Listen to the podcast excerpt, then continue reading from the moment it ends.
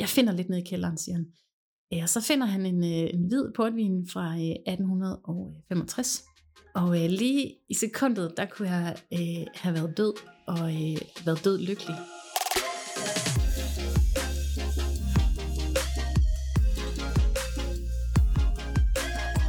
Nu krasser den. Nej, nej, altså. Ikke skal sådan, helst ikke gøre rigtig ikke ondt. sådan pikken i orange, vel? Okay, godt meldt. Der skal vi heller ikke, der skal vi heller ikke hen. Velkommen til, Maria, til Supernart. Fedt, du vil komme. Ja. Du er så skøn og sød. Du har taget, øh, du har taget en gave med til os. Skal vi ikke starte med den? Ja, altså med stregerne også, fordi jeg skal være med selv. Jo, jo, jo, jo. Ja, Du får ikke lov at slippe. nej vel? Maria, hun har været så god at tage champagne med til os. Ja. Og er allerede derfor den bedste gæst, vi nogensinde har haft. Det er jo tirsdag. Sorry, Det er guys. mit argument. Det er Ja. tirsdag. Det er rigtig fint. Og Man du skal er mere. kæmpe, kæmpe vinnørd. Ja, ja. ja, ja, ja, jeg tror, jeg, jeg tror, øh, jeg tror, jeg er den mest nørdede vin, øh, sådan, jeg kender. Det, det er godt nok. Det er, det er godt til os. Jeg er sådan meget, øh, lige da Martin spurgte, så tænkte jeg, øh, det er mærkeligt at spørge mig, fordi jeg er så ordinært et menneske, men øh, Det er vi også. Ja, Der er ikke noget som helst men der. altså, jeg kan godt se sådan i min omgangskreds, der er ikke, der ved jeg nok lidt mere end de fleste. Okay. Så, og du er uddannet sommelier. Altså, jeg, er- jeg er en eksamen fra at være sådan ægte sommelier. Øh, der kom et barn i vejen. Som der gør. øh, altså som gjorde, at jeg ikke fik taget den der eksamen. Øh, I virkeligheden, så, så kunne jeg jo tage den i morgen, hvis jeg ville. I al beskedenhed selvfølgelig. Ja, jeg er jo fra Jylland. Ja, jo, jo, jo. Nå, nu lovede vi altså nogle champagnepropper, der skulle, øh, skulle springe. Jeg ved ikke, om du er vært til at hælde op, eller om vi skal tage værtskabet på den. Altså, det, så er det dig, der er den. Er det mig, der er den? Det er der, Okay. okay. Er Jamen. Så øh, Maria, hun er kommet med en plastikpose med is i, sådan så den kunne nå at blive kølet. Fordi hun bor ikke langt nok væk til, at... Øh, Altså, den har været på køl hele dagen, ikke? Jo, jo, jo. Men øh, altså, jeg tænkte bare, den kunne nå at blive træls i temperaturen. men det, det er storslået. Ja, ja. Er det noget med, Jo. der er en historie omkring, hvor mange gange den er drejet rundt? Gud, det ved jeg ikke. Okay. Det Den klipper vi ud så. Altså, altså jeg ved, der er noget med, om den siger plop, eller om den siger, når man åbner den. Skal jeg være nervøs for alt vores udstyr nu? Nej, nej, overhovedet ikke. Altså, Vi køber hvis, noget nyt. hvis den siger plop, øh, kæmpe brang, ikke, så er det fordi, du har dræbt en engel. Okay. Altså, det, er, sådan, det vil man ikke det er have den på der sig. hyggelige øh, sådan, øh, historie, når man tager til champagne. Kan, kan, vi, kan vi lade være med at optage, når jeg åbner den? Det lyder voldsomt. Nå, nu prøver vi. Altså, ja, ja. Jeg tror, Der tror jeg, du slår hamsteren ihjel. and there it goes. ja, pyt skidt. Men øh, ja, Det er jo bare dejligt overtro, ikke? Og hvem tror også på det? Derudover, altså udover selvfølgelig at være 95-97% sommelier, så har du et certifikat i noget sprit. Ja, altså, øh, jeg, jeg har lige taget, øh, det er fordi, jeg fik en udfordring, og, og så er jeg jo så tilpas øh, stor douche, at jeg siger, øh, det kan jeg godt, når du siger, at jeg kan. Ja. ja. Det kan vi Øhm, rigtig godt lide. Og så, så tænker jeg, at øh, ham, som nu sagde, det kan du ikke, øh, kender mig også så tilpas meget godt, at han ved, hvad mit svar er, når han siger, det kan du ikke. Øh, så, øh, så det var selvfølgelig enormt overlagt. Øh, jo, altså jeg har taget øh, noget, der hedder WCT øh, level 2 i spiritus, som, øh, som man er nødt til at tage for at kunne tage level 3. Og, og nu er det sagt, at jeg skal tage level 3, fordi det er stadig sådan lidt angstprovokerende. Det er sådan kun øh, altså, virkelig hardcore geeks. Britter. Ja, nej, nej, nej. Også, ja. Øhm, ja, så nu er det out in the open. Stærkt. Nu har du committed dig. nu er det, der er noget dejligt øh, ved at sige det. Ja. Mm-hmm. Storslået. På Og et eller så, andet tidspunkt. Ja. udover det, så da vi talte sammen, så nævnte du også sådan lige flygtigt. Du går i gang med at brygge øl. Ja, altså, jeg har brygget øl før. Jeg synes i virkeligheden, at, at det er sådan, øh, processen med at lave øh, ikke noget til alkohol er sjovt. Altså sådan, selve Mm. sådan kemi, kemi- og fysikdelen i det, synes jeg skal ikke. Øh, så jeg har lige købt, øh, hjemkøbt en masse forskellige humler og malt og sådan noget, som jeg skal til at lege med. Øh, en del af min, min øh, svendeprøve som tjener i sin tid var, at jeg lavede en øl. Øh, ikke fordi det var et krav, bare fordi jeg synes, det kunne være lidt sjovt. Jeg har prøvet at lave øl en gang Det er skide sjovt. i forbindelse med arbejde. Ja, det var, det var Ja, meget sjovt. ja, Der var ja. masser af gratis øl ved siden af.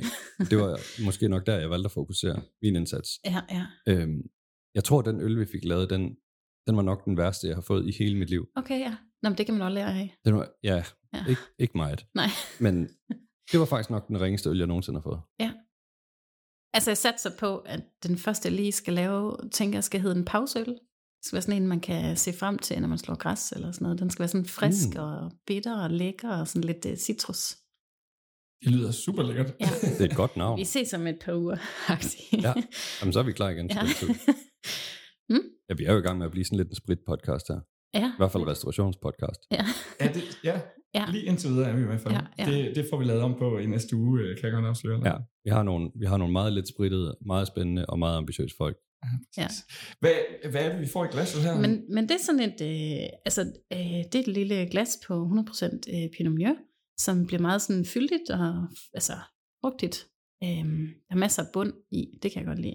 Det er sådan rigtig, øh, altså jeg synes jo, champagne ikke er du til alt, men den her kan virkelig du til mad også, fordi der er noget power bag. Det er ikke bare sådan en lille letbenet.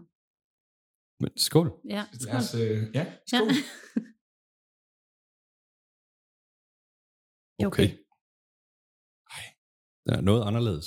End, når, tit så når man, når man tænker på champagne, så er langt det mest. Det er enten meget let, eller også så er det meget syrligt. Mm, Ja. Det her, det er Ja. ja. ingen af delene. Mm, altså jeg håber, det er den der bund i vinen, ja. Ja. du kan mærke. Ja. Altså, øhm, jeg synes jo, champagne er helt vildt misforstået. Jeg, jeg tror, at et af mine kæmpe store øh, sådan, øhm, hjertebørn, det er at få folk til at forstå, hvad champagne egentlig er. At det ikke bare er det der lidt halvkedelige glas, man tager sidst på aftenen, nytårsaften. Dem tror jeg, der er rigtig mange, der, der Ja. ser champagne som I det Gud, og der er mange af dem. Tørre.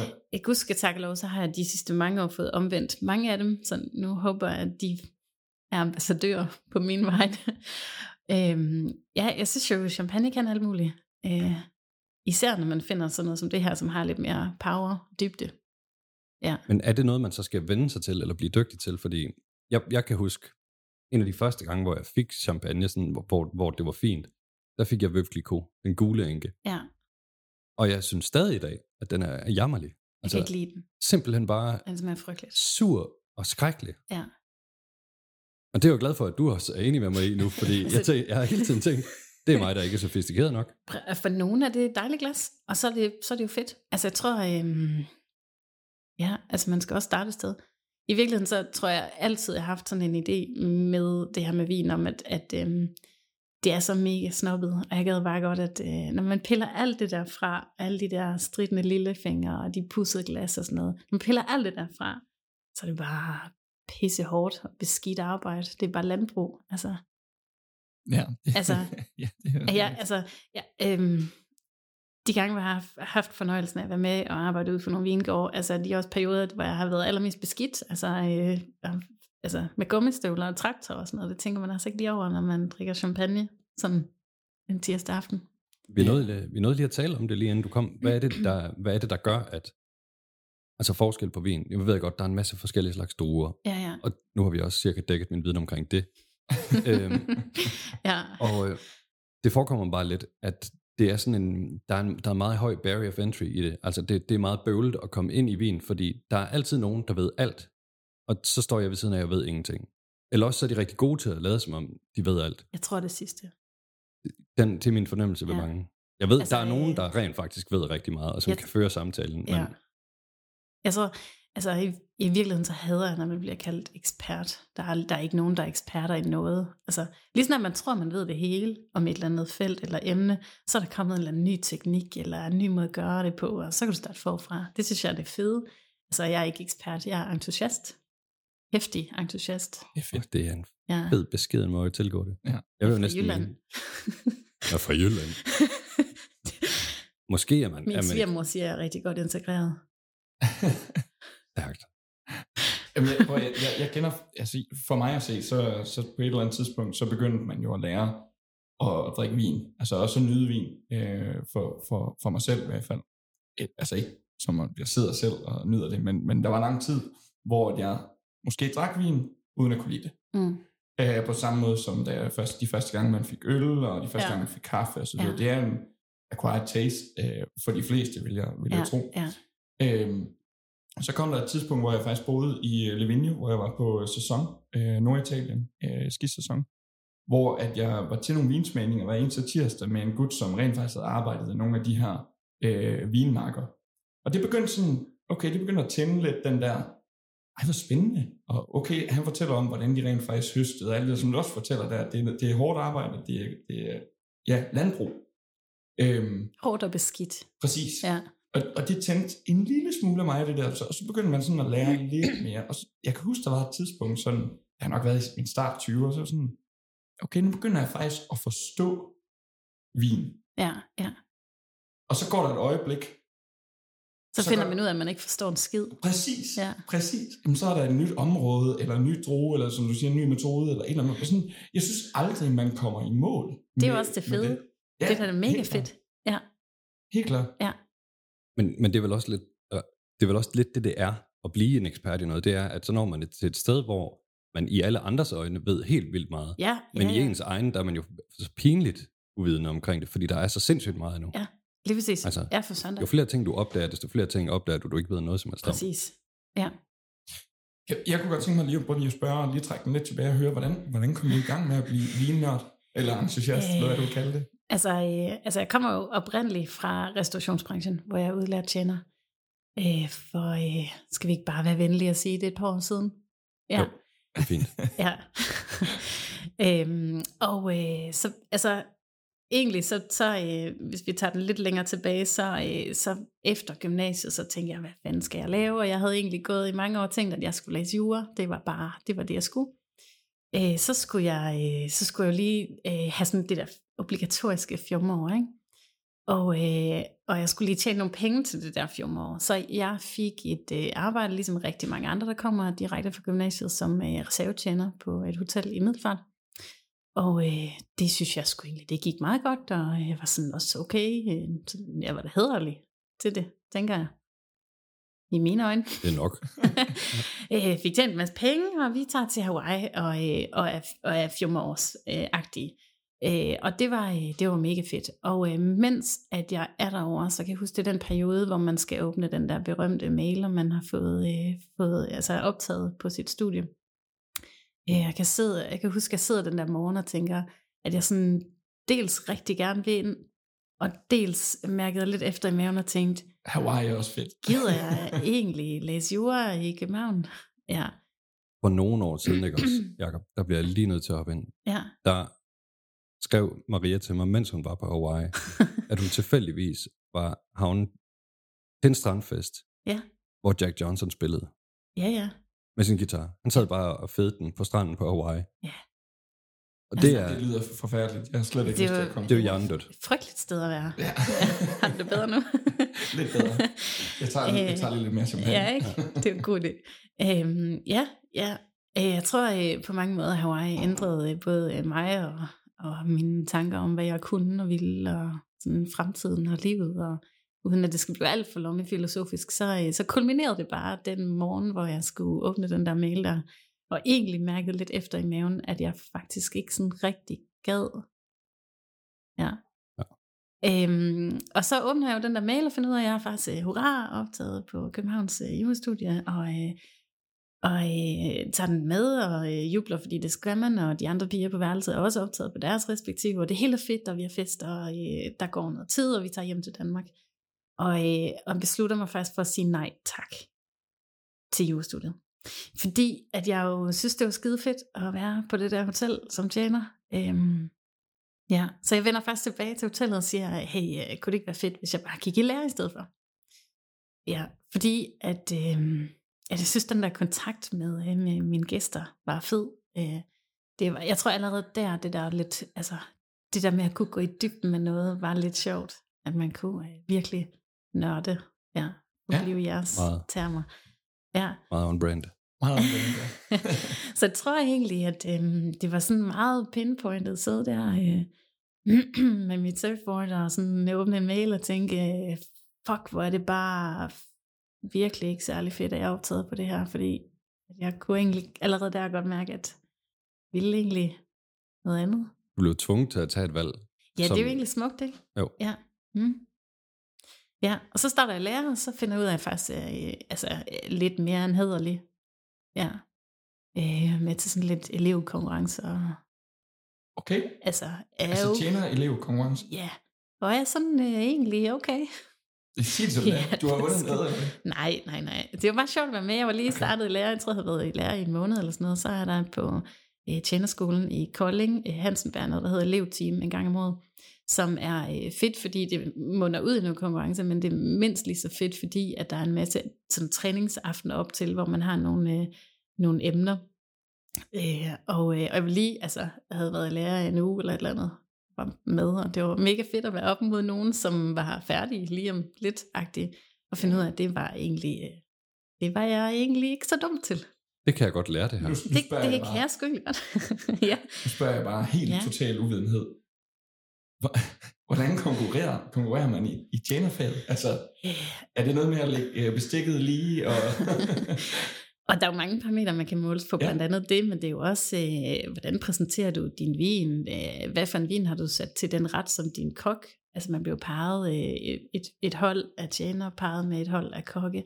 Øh, hvordan passer din øh, vinmenu til deres øh, menu? Og øh, hvordan har du lavet en blomst? Øh, du ved, altså er alle mulige øh, parametre, der bliver målt op på. Altså der er jo DM i at være tjener, blandt andet. Spændende. Ja, Det live dækker vi. ja skal I ikke det? Sidder og Det bliver- kommenterer på noget, som vi Ja. ingenting aner om. Ja, det tænker jeg, det vil Altså, være en gave til alle, hvis vi sad og klogede os på ja, det. Ja, ja, det er jo sammen med øh, DM for kokkene selvfølgelig, og så øh, øh, i samme ombæring, samme weekend plejer der at være DM for eleverne, som også er skide hyggeligt. Øh, samme ombæring er der DM for konditorer og sådan noget. Det er meget, øh, det er en fed weekend. Det lyder som om, der er god mad der. Jeg skulle lige til at sige Altså det man skal jo være særligt inviteret for at få lov til at sidde ned, ellers så står man jo bare bag hegnet og kigger Det på. kan ikke? nås endnu. Det kan nås endnu. Ja. Så, så du går i lære der, allerede Ja. der, der begynder du at kunne mærke, okay, det her, det er fedt. Altså, det er det- du god til. Det er tændt den der berømte ild, ikke? Ja. Ja, ja, ja. Og, hvor- og altså allerede der, er du, er du begyndt selv at nørde lidt ind i vinens verden, eller er du, drikker du bare en masse vin? Ja, Ja, ja, ja, bare ja. Ikke? ja. Øh, ej, jeg, ja, jeg tror, jeg, jeg tror ret hurtigt, jeg kan mærke, at øh, jeg er nok lidt mere interesseret end bare sådan, du ved, fordi man skal. Øh, relativt hurtigt kommer man på sådan noget første skoleperiode. Øh, mange af de her håndværkerfag er jo opdelt i noget praktik hjemme, skulle jeg lige til at sige, og så på skole nogle få uger, og så hjem igen, så fremdeles. Ja. Jeg tror ret hurtigt, jeg mærker på især det første skoleforløb, at jeg er nok lidt mere øh, dybdegående end nogle af mine skolekammerater. Ja. Det er Silas i klassen. ja, jeg tror nok, altså jeg er hende den irriterende, ikke? Ja. Altså, det er mig. Ja. Ja. Og hvordan kommer du videre derfra så? Mm, så øh, det sidste år af mit læretid, der kan jeg også mærke lidt, at det egentlig ikke er nok. Altså, altså, altså vi skal lidt videre, du ved, lige et spadestik dybere. Øh, og finder ud af, at enten så skifter jeg lærested, fordi jeg synes måske ikke helt, de kan tilbyde det, jeg, altså det der ekstra spadestik. Øhm, eller så finder jeg nogle andre, der kan give mig det. Øh, så øh, der starter faktisk i øh, arbejde i min butik i Middelfart. Øh, samtidig med, at jeg står fuldtid som tjenerelev. Okay. Ja. er det den, du stadig er tilknyttet? Det er det, ja.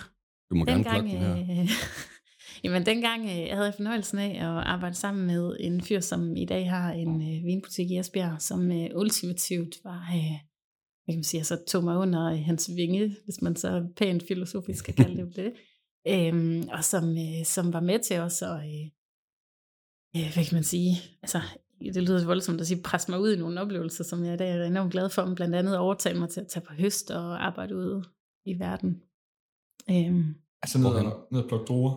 ja, ja. Ja. Fortæl om det. Altså jeg er mere, øh, jeg er nok mm, altså, lige dele hands-on type, og lige dele øh, kæmpe bognørd. Øhm, og øh, altså, øhm, jeg har arbejdet på vingårde, sådan lidt forskellige steder.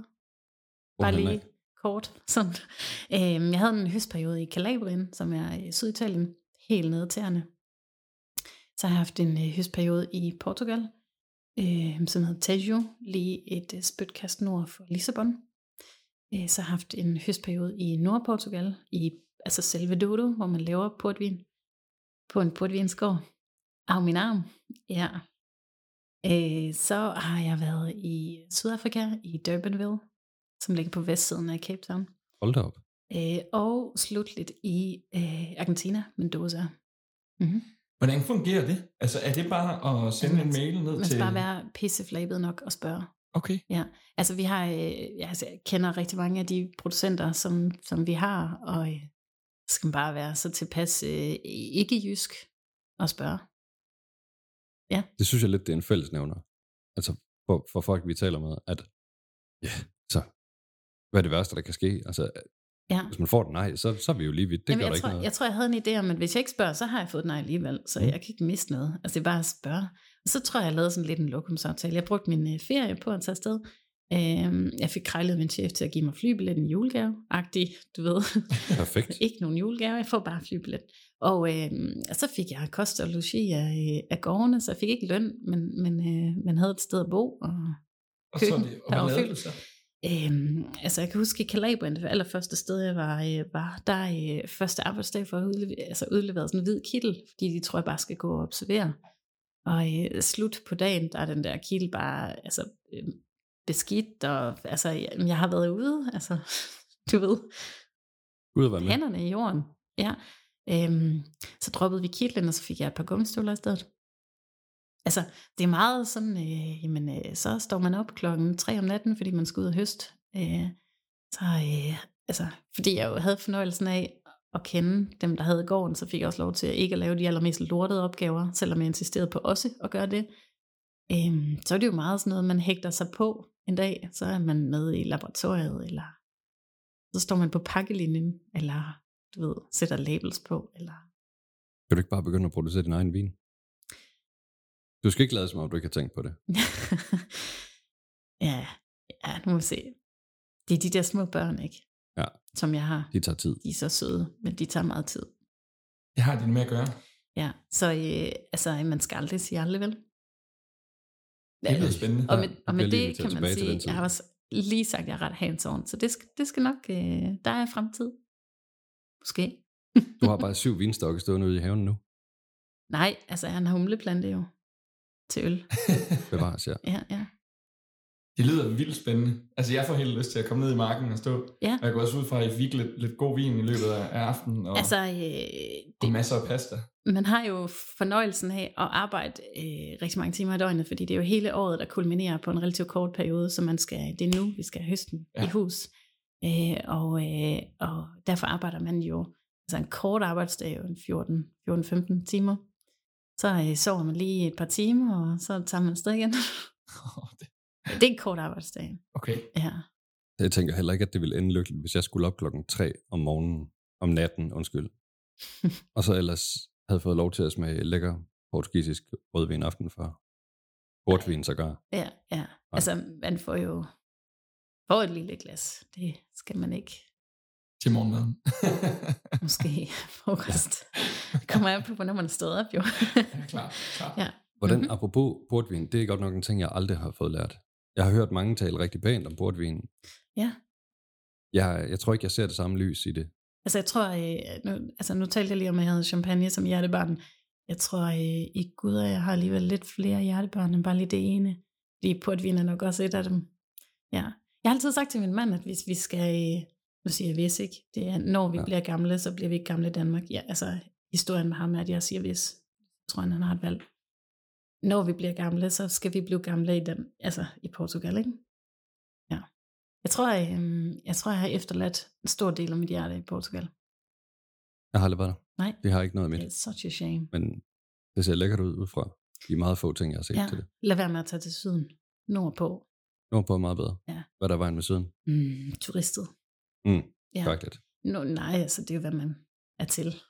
Nordpå, øh, nordpå er de, jo, jo længere nordpå du kommer, jo fattigere er de, men jo mere øh, hjertevarme og Jo mere kan du Altså- få for dine penge, Martin. Også vigtigt. true that. Øh, nej, altså jo mere, øh, jo mere åbne er de, og jo mere bliver man bare inviteret ind og en del af familien øh, på ret kort tid. Det kan noget. Ja. Altså, jeg tror, jeg nu, altså, ja, nu har jeg haft fornøjelsen af at være et par steder, øh, men Portugal er, øh, ja, der var en del af familien på en anden måde end nogle af de andre steder. sidder altså bare og drikker den her. Det er virkelig en god champagne. Det kan noget. Det smager ja. sindssygt lækkert. Skål. Ja, skål. Ja, jamen, by all means. ja. Okay. Og så når du, altså det har været sådan over en lang periode, at du har været tjener-elev, eller Mm. måske ansat som tjener, og så har været frem og tilbage fra nogle høste. Altså, øh, tjenerlev jo de der, hvad tager det ind, tre år eller sådan noget. Og så, øhm, så det sidste år var jeg jo så i butikken. Øh, Ah, fortsat i butikken, og er jo så stadig en del af en vinbutik i Middelfart. Og, øhm, og der de første par år havde jeg da fornøjelsen af lige at hive en måned, halvanden, to ud af kalenderen hvert år til efteråret. Det lyder, det lyder fantastisk. Hvordan, hvornår øh, tænkte du så, at du skulle være sommelier? Altså tage uddannelsen? Jeg tænkte, man kan lige så godt få papir på det, man ved. Og, og hvad er, altså, hvordan får man den? Kan alle bare søge ind, eller skal man være uddannet tjener Altså, eller noget? Hvordan Groft sagt er, øh, altså der er jo nogle, nogle, nogle, hvad kan man sige, der er nogen, der udbyder uddannelsen, klæder dig på til at tage uddannelsen, eller tage, det er, i grund- bund og grund er det jo bare en eksamen. Øh, man kan også bare gå op og tage den, man føler for det. Okay. Der, klar. altså, der er en øh, optagelsesprøve til øh, Dansk Sommelierforening. Øh, når man har bestået den, er man en del af foreningen, når man får sådan en lille fin nål, man kan sætte i sin skjorteflip. Er der, Den skal du da ud og have. Jamen det skal jeg da. Det er da bare et spørgsmål Jeg om skal at nok gøre tage med det. til eksamen. Ja. Jeg er altid bedre til eksamen, end jeg er til undervisning. det er det samme for mig. Fuldstændig. Ja. Og så er der jo så nogle firmaer, som til, hvad kan man sige, tilbyder dig et forløb op til sådan en eksamen, så man bliver klædt på, hvis man ikke føler, man er det på egen hånd. Okay. Er der nogen, der er så kulhøn, at de bare vader ind fra gaden og kalder sig selv eksperter, og så går ind og Ja, tager ja. den? Altså jeg kender et par stykker, som også er slået tilbage til start, ikke? Men Det er ikke alle sammen, der kommer ind og vinder. nej, nej. Nogen gør. Det er altså også lidt sejt. Det er, altså, det er koldt, ikke? Det, er, altså, jeg, det har jeg ikke nerver til. Er, altså er niveauet højt? Er det svært at blive sommelier? Altså, man kan jo, hvad man vil, ikke? Men, men øh, man skal, det er, kræver lidt øh, dedikation. Okay. Ja. Og er det noget med, at der er nogle forskellige niveauer af, af sommelier? Ja, Altså, øh, jamen, så begynder man at snakke lidt også om det der øh, WCT, som er sådan en international del af det. Øh, det er nok også en af de eneste at få internationale anerkendte øh, uddannelser og anmærkninger, øh, hvor jeg så har taget spiritus, spiritusdelen. Den ene af dem i hvert fald. Øh, og der hedder den så, øh, altså etteren snakker vi ikke om. Ja, men den hedder to og tre, og så, så fremdeles. Hvor, hvorfor snakker vi ikke om etteren? Det er Fordi det er fornemt. Er det for nemt? Ja. Det er et det, det er fandme tæt på. Øhm, altså det er anderledes, men den er jo den er på engelsk, hver den er den internationale. Så der er jo også nogen, der snubler i, at man pludselig har en masse fagtermer på engelsk. Øhm, altså der kan man sige, jeg har en fordel i at have arbejdet ude, hvor mit fagsprog i forvejen er bundet op på noget engelsk. Også. Det giver mening. Nu skal, vi, nu skal jeg lige have fat i noget af alt det, du ved omkring vin. Åh oh, nej. Fordi, fordi jeg ved virkelig ikke ret meget. ja, ja. Og jeg har en, en naturligvis en serie af fordomme. Ja, Eller- ja selvfølgelig. Jeg ved ikke, om jeg det tror, er der er fordomme. mange- Nogle af dem er Der er fordomme. mange fordomme om altså, øh, generelt, altså restaurationsbranchen helt generelt set. Ja. Også finhandlere. Ja. Altså jeg forestiller mig, at du kom i en hvid skjort, sorte ladersbukser og en, og en vest i dag. ja. Fordi uh, du, du er sommelier. Det er sådan, det er sådan altså- som lige ser ud. ja, altså lige nu er jeg på barsel, så jeg kan jo lige bare, altså jeg, altså jeg kunne have været kommet her i pyjamastøj, sagde min mand, fordi det er jo bare en podcast. Det er jo ja, vi ikke, filmer de ikke. skal jo ikke se mig. Ikke nu. Det venter vi Lov. det blev ikke pyjamas, by the way. Ja. Nej. Øhm, nej, altså det er på mange måder enormt frit, sådan også påklædningen. Ja. Altså jeg kan godt, øhm, i, i butikken er der jo ikke nogen som sådan krav om påklædning, men jeg kan godt savne min, øh, min lystrøde skjorte og min butterfly. Tjener, tjener uniform. Ja, ja. Der er noget smukt i øhm, at tage en uniform på, ikke? så er man i forvejen, øh, og nu det bliver bare ikke så tydeligt, når man ikke tager en, en anden påklædning på, men, men der er en kæmpe forskel på øh, vinhandler Maria og øh, Maria Maria. Sådan Ja. er det. Altså, øh, ja, vinhandler Marie, hun kan alt. Altså, sådan, at er nul problem med at gå op og holde en romsmagning for et par hundrede mennesker. Det er sket før, det kommer til at ske igen. Maria Maria, ej shit man, hun ligger over i hjørnet og ryster af skræk. Altså, hun kan slet ikke... Øh, Hvem er du lige nu?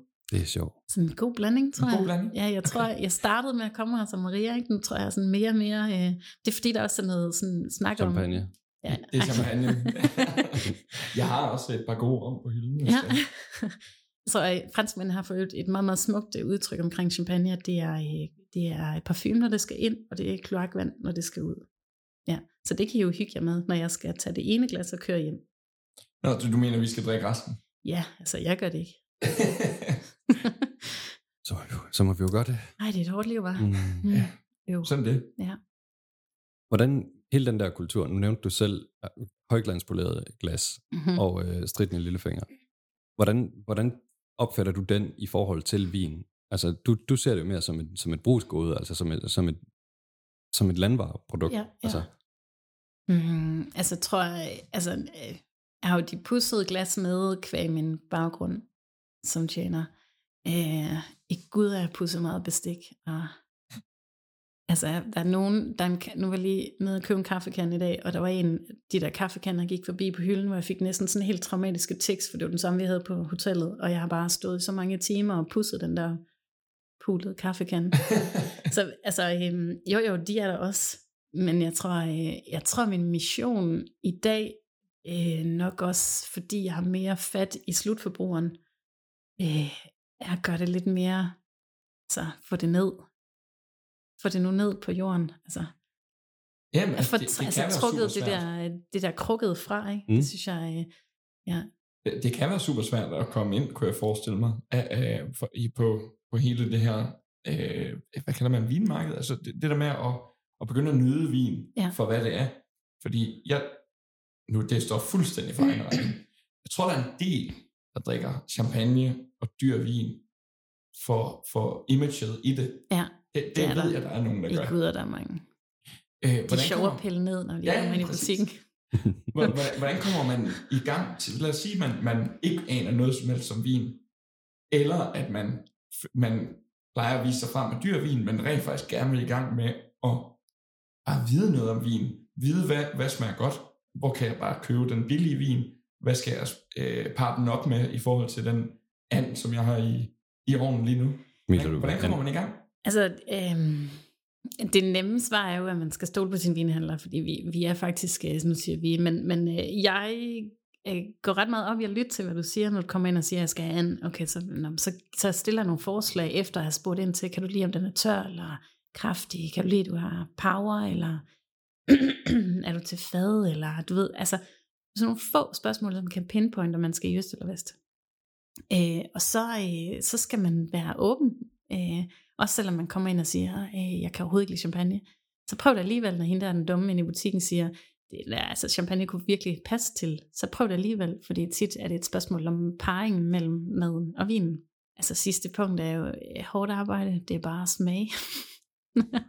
lyder strid? så, altså, hvis man så skal, skal tage den der approach til, så skal man være en lille smule nørdet omkring sin opsætning. Så skal man skrive nogle noter, så skal man skrive, "Nå, nu smagte jeg vin af, og den synes jeg sådan sådan om, den smagte det, den duftede af det, jeg kunne lide den fordi, eller jeg kunne ikke lide den fordi. Og hvis man så finder ud af, at der er, øh, alle de der smagninger danner sig et eller andet tegn, om jeg kan måske virkelig bare ikke særlig godt lide, når de er tørre, eller når de er søde, eller de har fået fad, eller, at, altså, så, så kan man også bedre gå ned i vinbutikken bagefter og sige, øh, før har jeg fundet ud af, at jeg kan virkelig godt lide Riesling, eller whatever. Og så kan jeg sige, når fedt, du kan godt lide Riesling, så vil du godt lide højt syre, du kan godt lide mineralsk, og altså sprødheden og friskheden, så ville en vin som den og den og den passe skide godt til, hvis du skulle udvide din horisont. Ja, det er et spænd. Det er bare ud og, og kysse en masse frøer. Ja, og så finde ud af, at den var virkelig dejlig øh, til den her ret, men smagte øh, ikke særlig godt alene. Øh, næste vin finder du ud af, at var faktisk virkelig, virkelig dejlig alene. Eller, altså, det, det er bare, det er bare smag, og så være, hvis man virkelig gerne vil det, så skal man være lidt struktureret med, hvad man smager, fordi ellers så kan man starte forfra i morgen jo. Det har været min strategi, altid. Ja, ikke? Starte Jo. forfra i morgen. Jeg bare altid, nej, men, altid tilgå det fuldstændig umålrettet, og aldrig rigtig få taget nogle noter. Jeg har fundet ud af i tidens løb, at jeg kan godt lide, jeg, jeg synes godt, at den vin må være sød. Ja. Altså, og jeg, det, nu ved jeg ikke, om det er kriminelt der, men jeg, jeg har ikke noget imod, at en, en rødvin, den er kølig. Nej, det er jeg glad for, at du siger. Ja. Jeg synes jo, at danskerne er blevet klogere. Øh, også kvæg, at vi i restaurationsbranchen er blevet klogere gennem årene. At øh, man mister bare rigtig meget friskhed og lethed og fin frugt, når, når vin, og især rødvin, bliver for varmt. Øh, altså jeg er ikke for fin til at bede om en isband til min rødvin, hvis jeg synes... Okay, der, den er jeg nødt til at anholde. det lyder kriminelt for mig. Ja. Det er fordi, når du, og det er det samme med portvin også for øvrigt, når det bliver for varmt. Altså man mister, øh, Ja, man, skal mere champagne med. Ja. man mister bare friskhed, og man mister lethed og frugt, og tilbage har du sukker og alkohol. Og alt efter hvor meget det, altså produktet, vinen har i forvejen af det, så kan det bare blive enormt overvældende pludselig. Okay. Øhm, jeg kan huske min gamle restaurantchef, han sagde, det var lidt ligesom at få en lussing af et varmt marmeladeglas.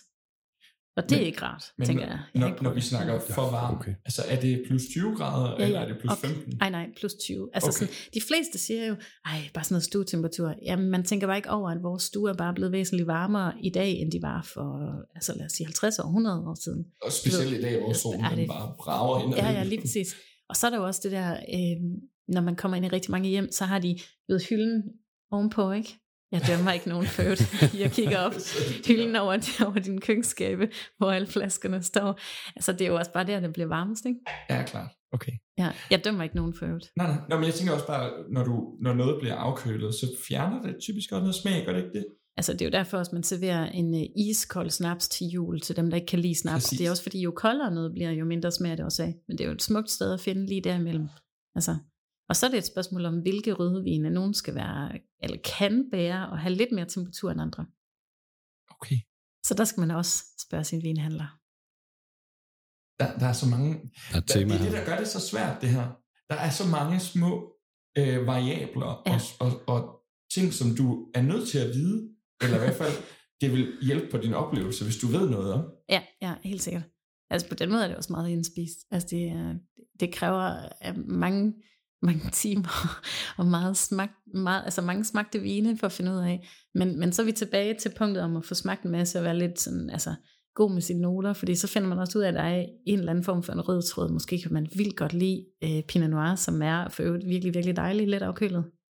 Altså, og så, eller også så kan man lide øh, noget andet, som godt kan klare noget temperatur og en stor bøf. Altså, det, men på et eller andet tidspunkt finder man en rød tråd i sine noter, uanfægtet af, at man skriver ned eller ej. Det, det vil jeg se frem til. Ja. Øhm, jeg, jeg har altid bare følt lidt, at især når man er i nærheden af nogen, der rent faktisk har forstand på vin, hvilket er befriende, fordi det er, det er rart at blive ført i hånden, når man, når man ikke ved noget om det. Altså det, det gør mig virkelig ingenting. Uanset Men- hvilken situation for øvrigt. Men det har altid været et tilbagevendende tema, at jeg føler mig sådan en lille smule til grin, når der bliver talt vin. Og det er ikke, fordi jeg er sådan udpræget underbegavet eller noget som helst. Jeg, jeg har bare ikke rigtig sat mig ind i det. Altså, Jeg kan godt lide, du griner. skøn, skøn, sådan, godt, godt mellembegavet, tror jeg. ja, Ligger lige, lige, lige godt i svinget. Hvor- Hvordan, hvordan kan det være, at der er sådan en eller anden form for kultur omkring, at dem, der, dem, der typisk ved rigtig meget om vin, det er meget sjældent.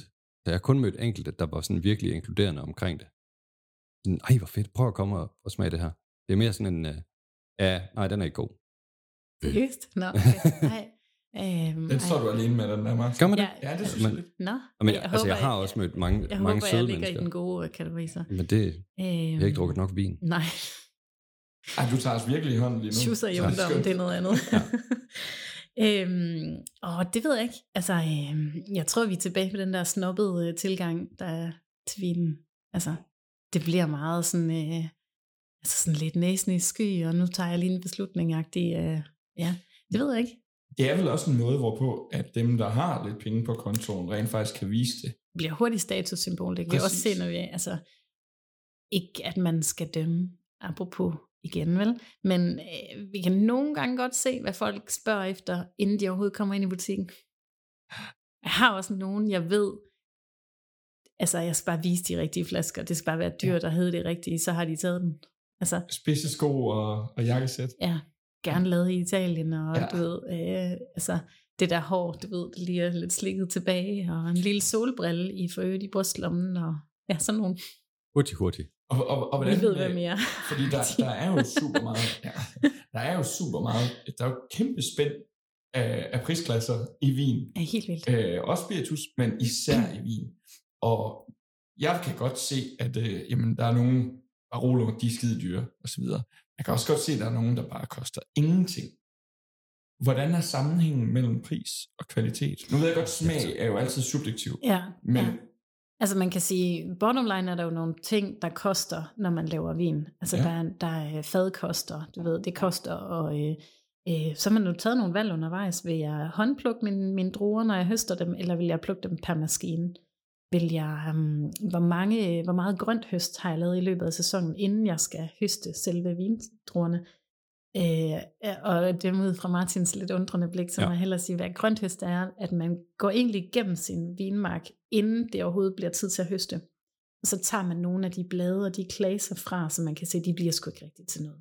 Ja. Øhm, og så vil, vil selve vinstokken sende al sin energi ud i de få, der er tilbage. Så man får ligesom sådan en intensiveret smag, men det gør også, at ens høstudbytte bliver jo også desto mindre. Øhm, det koster også kontra hvis man havde altså 20 klasser. Jo, eller så får man jo et mindre output. Kontra altså, en. Altså, der var en mindre overgang. så, øhm, så der er mange ting, der er mange valg, man tager undervejs i processen, som afgør, om man går til højre eller venstre, og om det bliver altså, ja, dyrt eller billigt, eller midt imellem. Er, er der også noget image branding? Er der nogen, der, okay, ja. der bare ja, ja. Der er nogen, i altså, der er nogen, hvor du betaler bare for, at der står det rigtige område. Altså at området i sig selv er dyrt. Øhm, det kunne godt være champagne, sådan ren apropos. Ja. Det kunne godt være Piemonte, nu nævner du selv Barolo. Øhm, det kunne være Bourgogne, kæmpe, kæmpe, altså Ja, og så er der også, øh, så kan du tage marken ved siden af, som ikke hedder det rigtige, men måske har lidt den samme feeling, som koster en brøkdel. Hvad er det, der gør forskellen fra område til område?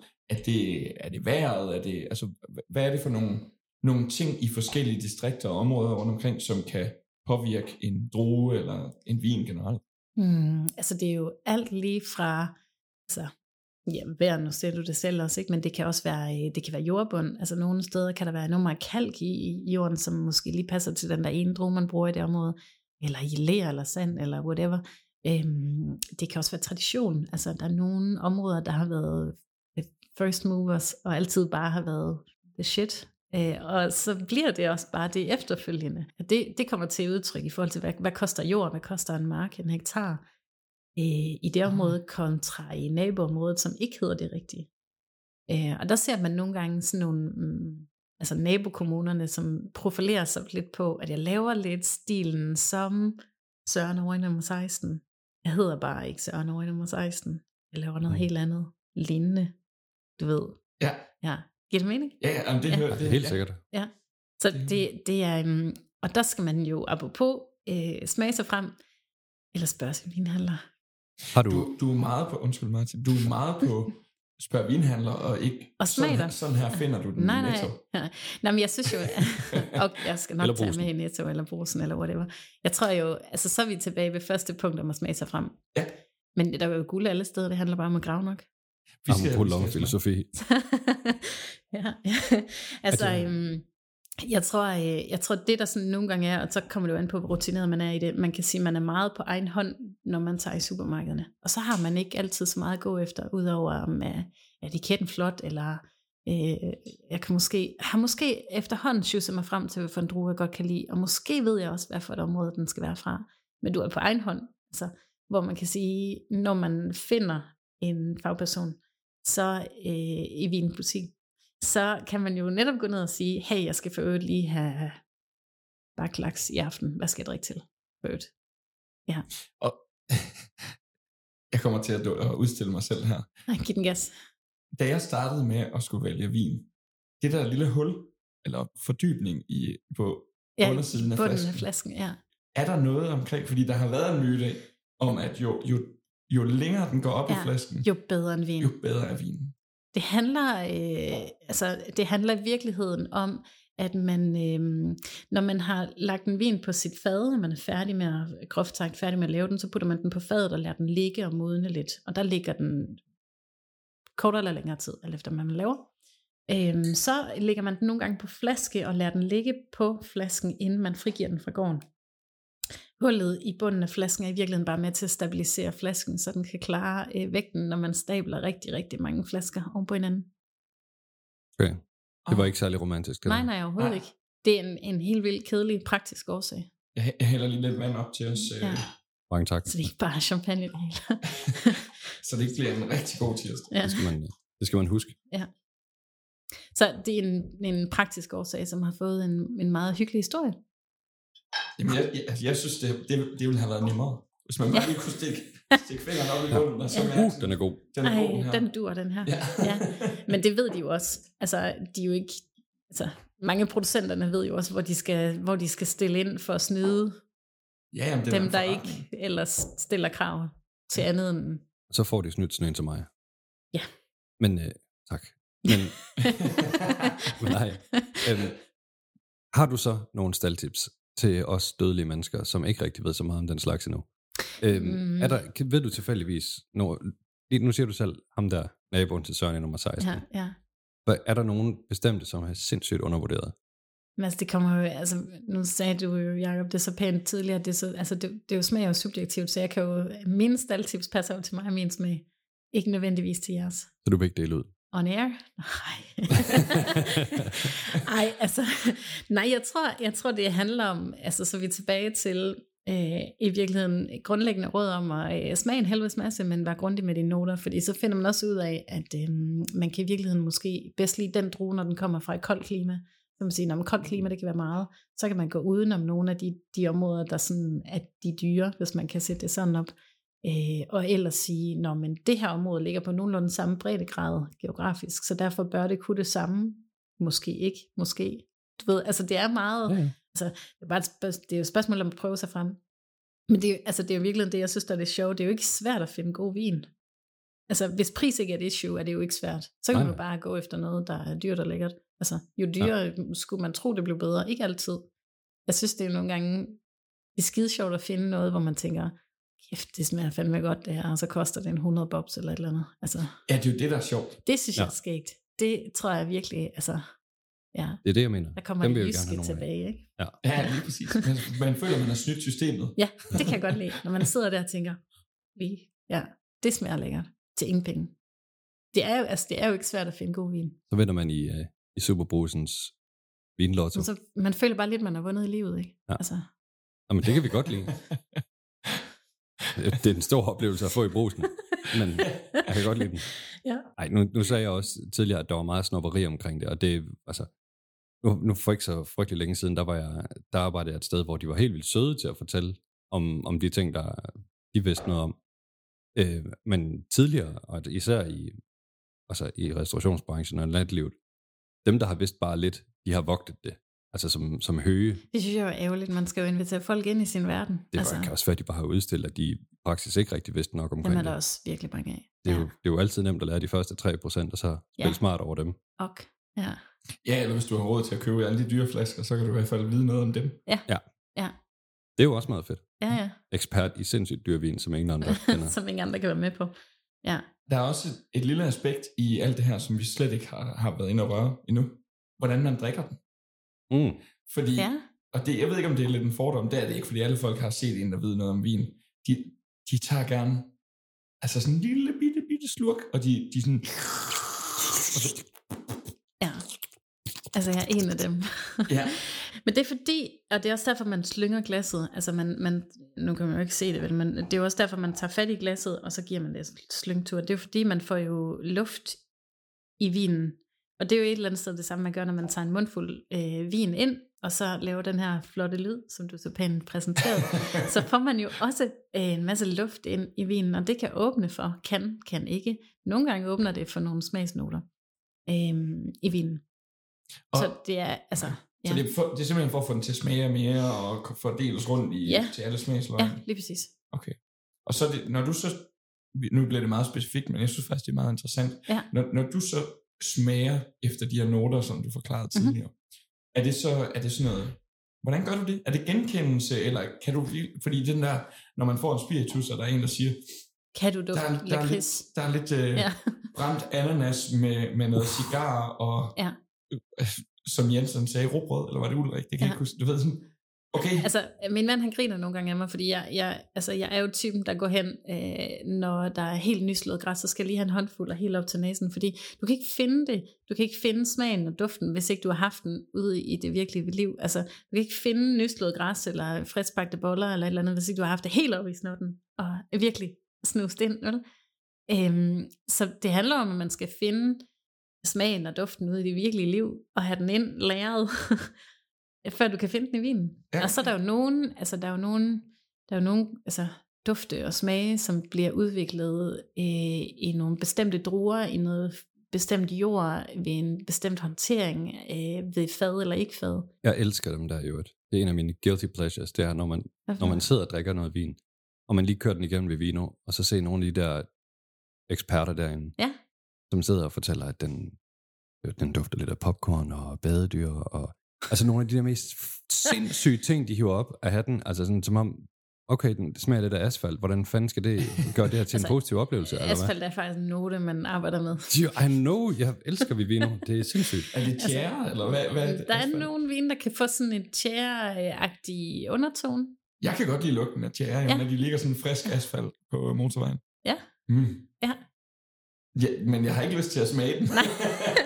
det bliver også, øh, at den bliver, altså nogle steder bliver den karakteriseret som en fejl, så der er jeg heller ikke helt sikker på, at det, ja. Men, men, øhm, men jo, inden jeg havde fornøjelsen af at gå på barsel med min søde lille søn, som jeg jo nu har fået, øh, der havde jeg en smagning, hvor at øh, en ældre herre, øh, for øvrigt meget, øh, sådan, hvad man, han så ud, som jeg havde regnet med, du ved, en øh, meget sådan flippet skjorte, lidt, læng, lidt langt hår, og har øh, de der pæne øh, fløjlsko eller hvordan det så ud. Jeg var meget sådan øh, flagrende. En pæn herre ellers. Og han havde et meget billedligt sprog, og han øh, spurgte så ned i forsamlingen, Nå, man kan I lide den her vin, og du ved, small talk, og han siger, ej, det mindede ham bare utrolig meget om, at han var ude at gå i skoven forleden, og det havde lige regnet, og han tog noget mos op, og der var sådan lidt, lidt fugtig mos, og du ved, han tog os totalt igennem den der skovtur, jeg tænkte bare, Hold op. okay, øh, det er altså, altså hans hjerne må være et vildt sted, tænkte jeg bare, fordi det, det, var, det var vildt nok at finde den der note, altså sådan, og så billedligt, det, det var ret Det er noget af en oplevelse, Ja, øh, ja. at det kan give en. Ja.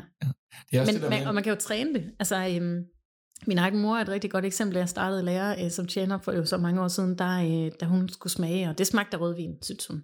Når man sådan begyndte at gå Mm. til hende og sådan, det smagte hvad rødvin. smager det? Klassiker. Ej, det smager rødvin. Okay. Ja, men du ved sådan, altså, og så gik man til hende, du ved ikke, de næste par dage og måneder og uger og sådan noget. Sådan, ja, men så kunne hun pludselig finde en note af brumbær, eller du ved, man kan, altså, man kan jo træne det der smagsgen. Ja, det, ja. Ui, jeg fandt den fandme. Ja. Fandt den anmeldelse. Nå, jeg har faktisk slet ikke uh, kigget. Øh, at den, Mørk rubinfarve, meget kraftig duft, lidt badedyr og limstift, men også blommer, tobak og chokolade. Okay. Altså i champagne? Nej, nej, nej, nej. Nå. Det var, til, det var til en eller anden, som jeg har kørt igennem en Ja, gang. ja. I, i, Badedyr? Badedyr? Ja. Det er må sindssygt specifikt. fejl, tænker jeg. Jamen, jeg kan ikke hænge nogen ud. Altså, øh, vin kan jo have fejl. Så. Jeg tænker, det er en fejl, hvis en vin smager badedyr. Jamen altså, der kan udvikle sig nogle noter, som, som man, er nu man går efter for at finde ud af, om vinen har fejl. Altså, det kan være en anden gang, der er gået i gang helt spontant, så det ønsker man ikke altid. Og så øh, kan det nogle gange udvikle nogle noter, hvor man tænker, det kan også være, at den har fået kork, altså TCA. Det kan jo nogle lange gange lugte lidt af den der våde hund, eller den der gymnastiktaske, der er mm. Lidt halvvåd, og en træls kælder og sådan noget. Det er jo også, altså duften af fejl. Det Så er jo ved man, at den fejl. er rigtig god. Så skal man, øh, så skal man sætte prop på og gå tilbage til, hvor man har købt den, for det så sender man, så får man ny. Der var et staldtip. Ja, Det er er hermed taget imod. Altså, jeg, jeg Kan man nå elsker... at drikke halvdelen af den? Ej, altså, Nå. altså, jo, altså, de fleste steder vil tage den tilbage alligevel. Det gør jeg. Jeg stiller ikke spørgsmål. Det er farligt at sige til en jyde som mig. ja. Efter den er ringe. Ja. Den uh, jeg skal lige have to glas mere, så skal den tilbage, den her. for den led. Ej, altså, jeg, jeg, jeg, en apropos, inden jeg gik på barsel, havde jeg en, så kom ind med sådan 2 centiliter tilbage af den her flaske. Jeg tænkte sådan, du var godt nok virkelig lang tid om at finde ud af, at den havde fejl, den her vin. Men øhm, ja, man skal passe på med, at, altså, det koster ikke noget af mig. Jeg sender den alligevel videre til leverandøren. ja, okay. Altså, til hans forsvar, så kan det jo være, at han bare har taget den lige fra hoften og skænket den op til seks mand. Det var, det var faktisk det, jeg konkluderede. Han havde øh, sandsynligvis haft et middagsselskab, og havde skænket den op, og så står man jo altså ikke lige med sådan en trakt og hælder den tilbage i flasken, så siger man bare, at det smagte ismæk særlig lækkert. Lad mig sende Men, videre. men er vi ikke enige om, det er derfor, man som tjener lige giver sådan en lille til overherren, eller hvad man siger, lille skvis? Eller hvorfor gør man det? Det er også tradition. Ja, altså, når, når tjeneren har åbnet, så, så vil du se, at de fleste steder dufter de lige til kork på dem. Allerede der ved en tjener, om den har fejl eller ej. Okay. Der kan være sådan, altså marginaler, du ved. Nogle gange kan korkproppen dufte fint, og så er det først, når den kommer ned i glasset, og for øvrigt bliver slynget rundt og fundet luft, at den udvikler, altså åbner. Men, men øhm, det er tradition. Det er simpelthen bare et, et Ikke dogme? et Eller? skid andet. Det, det, er, det er tradition. Okay. Er den god nok, den her? Ja, Ja. Yes, det, ja, den altså, er super. Nogle gange så har jeg altså smilet tilbage, apropos i restaurationen, hvor man bare tænkte, altså, jeg skal jo de her få centiliter op for en, der bare sidder og smiler og siger, mm, ja, Ja, fordi han ved jo hat, altså, præcis. og det er Og, og fair. det er jo ikke fordi, du kan, at man, jeg går ikke ud fra, at man kan sige, okay, Men altså, jeg faktisk ikke. Jeg der er, mange, der, der er mange, der tror, man vurderer, kan jeg lide den eller ej. Det er ikke det, du skal Nej, vurdere. nej. Du skal vurdere, om den har fejl eller ej. Ja. Altså, Nå, og hvis, hvis vedkommende siger, at den kan jeg overhovedet ikke lide, så er jeg sikker på, at tjeneren siger, "Nå, så finder vi på noget. Altså, medmindre det er øverste, Det er 8.000 kroners... Øh, øverste ende af øh, vinkortet, ikke? Men, men altså, de fleste er jo villige til at snakke. det er simpelthen for at teste, om den har fejl, at man får den der lille en. Ja. Okay. Det er ikke, om du kan lide den. Jeg ved, at min kone, hun elsker, når jeg får den. Hun bliver lige sur hver gang. Hvorfor? Fordi jeg ved ikke noget om vin, og hun, hun ved det? heller ikke rigtig noget Nej. om vin. Men hun synes bare, det er sådan en mandsjuvenistisk ting. Altså, det er altid manden, der lige får lov at smage. Altså, jeg griner jo lidt, når min bedre halvdel og jeg, vi tager ud, fordi der er det, Ja. også, det er også min mand, der bliver skænket for. Så, Ja. ja. så griner han og sender glasset over bordet til undertegnet. det er sjovt. Ja. Ja, Ah, men der er det også det lidt går ikke så tit ud. Men jeg kan godt følge det. Ja, altså ja. tilbage, øh, altså hvis man ikke vidste hvem, så ville jeg også selv skænke for manden. Man, så tror jeg, man er tilbage ved den der tradition. Altså det er, det er en, det er en traditionsting mere, end at det er en, end at det giver mening. Altså som sagt, tjeneren har allerede i altså 95% af tilfældene fanget den bare ved at dufte til korkproppen. Hvad med hvidvin? Hvis, okay, eller i det hele taget, hvad, hvis man nu skal gå fuldstændig sikkert, altså et eller andet, men der er jo ikke noget, der er sikkert. Jo, Nej. det er sikkert for dig, ved din smag. nej, men, Eller men der er sikkert for en ret. Altså, der er nogle retter, der passer skide godt til noget helt bestemt. nu, nu, Du får ikke det svar, du vil have, Martin. jeg kan godt mærke det, jeg kan godt mærke det, det er lidt op ad bakke det her. Du skal Ja. gøre, som hun siger. Nå, men så, Du skal drikke noget mere vin og smage noget, Ja. Så du selv kan finde ud af at vurdere det. Ud og fra vild, Martin. Køs en masse frøer, drik en masse vin. Og det synes jeg er et godt råd, det kan jeg godt lide. Ja. Men, Altså, ring til mig, så finder vi ud af det. Jamen, jeg det- tager dig i hånden. det kan vi godt finde ud af. Men vi talte med, øh, vi talte med Ulrik, vores ja. Ja. cocktailminister, ja. ja, ja. omkring det der. Og han havde en, en Wuvu, en, En- cocktail, en meget specifik en med, ja. kan du huske, hvad der var i? Det har du spurgt mig om så mange gange nu, Martin. Det er noget med noget peach snaps. Ja, præcis. Og Og noget noget- et eller andet. Ej, det er sådan noget, man får det rigtig skidt af. Jamen det, Ja. Ja. Han, han name-droppede den bare som sådan en, den, den har han endnu aldrig oplevet, at der var nogen, der ikke kunne lide. Hvis man nu skal have sådan en eller anden nogenlunde sikker, altså der kommer et selskab, og du aner ikke, hvad de godt kan lide, tag den her, den, den Mm. plejer sgu at gå altså, rent hjem. Så vil jeg tage udgangspunkt i, i den ret, du skal servere. Altså, øh, Lad, lad os gøre det nemt. Det er ikke en, øh, en ret. Det er bare, Okay, en, det er bare en eftermiddags sådan en tirsdag terrassen. aften. Yes, terrassevin. Mm, hvis det er varmt, så vil jeg gå efter noget, der kan tåle at blive serveret koldt. Ja. Øhm, der er nogen, apropos vin, som, som forsvinder ved at blive kold. Øh, det var ikke der, jeg havde taget en øh, kraftig fadlaget Chardonnay frem. Der havde jeg taget noget Sauvignon Blanc eller noget Riesling frem, fordi det er frisk og sprødt og sommerligt og kan tåle at være koldt. Og er meget sådan løftet på en måde, hvis det giver mening. Øhm, ja, altså så var jeg gået ud i sådan noget, ja, taget følelsen af sommer. Det kunne også være noget lækkert, øh, frisk øh, rosé, eller en rød, der kan tåle at være kold. Mm, Apropos rosé, også en vin, der lige så let kan være absolut fremragende, som ja. Ja. den kan være kan være, gennemført altså- gyselig. virkelig, virkelig frygteligt, og så kan det være, altså jeg har altså ikke haft så mange gode rosé-oplevelser, må jeg erkende. Same. Ja. Og jeg kan ellers godt lide rosé. Jeg har haft så mange gode. Men jeg tror, jeg, Rosé, tror, altså, jeg tror de, når jeg sådan kigger tilbage, så de roséoplevelser, der har været gode, har været fordi stemningen og øh, selskabet har været godt. Altså, Og tror, der kan et du ikke, der kan du ikke undse dig helt. nej, Nej, men det ene udelukker ikke det. Nej, nej. Altså jeg vil sige, Fair. Jeg, jeg synes netop, at en det rosé gode selskab kan jo godt være hans eget jo, oftest oftest. bedst sådan. Nej, men, men jeg vil sige, at nogle gange, der har jeg fået sådan en, jeg, jeg kan ikke engang huske, hvad det er for en, men, men det er sådan en øh, rimelig tør, men sådan næsten muserende. Men Ja. ikke muserende. Det er ikke sådan, hvis jeg ryster. Bare lidt perler. Men det, ja, det er Ja. bare, det, åh, det, det er virkelig, virkelig godt. Ja. Den, jeg kommer lige i tanke om den nu. Ja. Den, for, og den passer bare perfekt i Ja. sommeren, synes jeg. Ja. Og det er et super dårligt tip nu, når jeg ikke kan huske, hvad det er. Men, men man kan sige, at vi er jo tilbage det. til sådan, altså, den der sommerlige, friske, sprøde, Ja. ja. løftede øh, tone.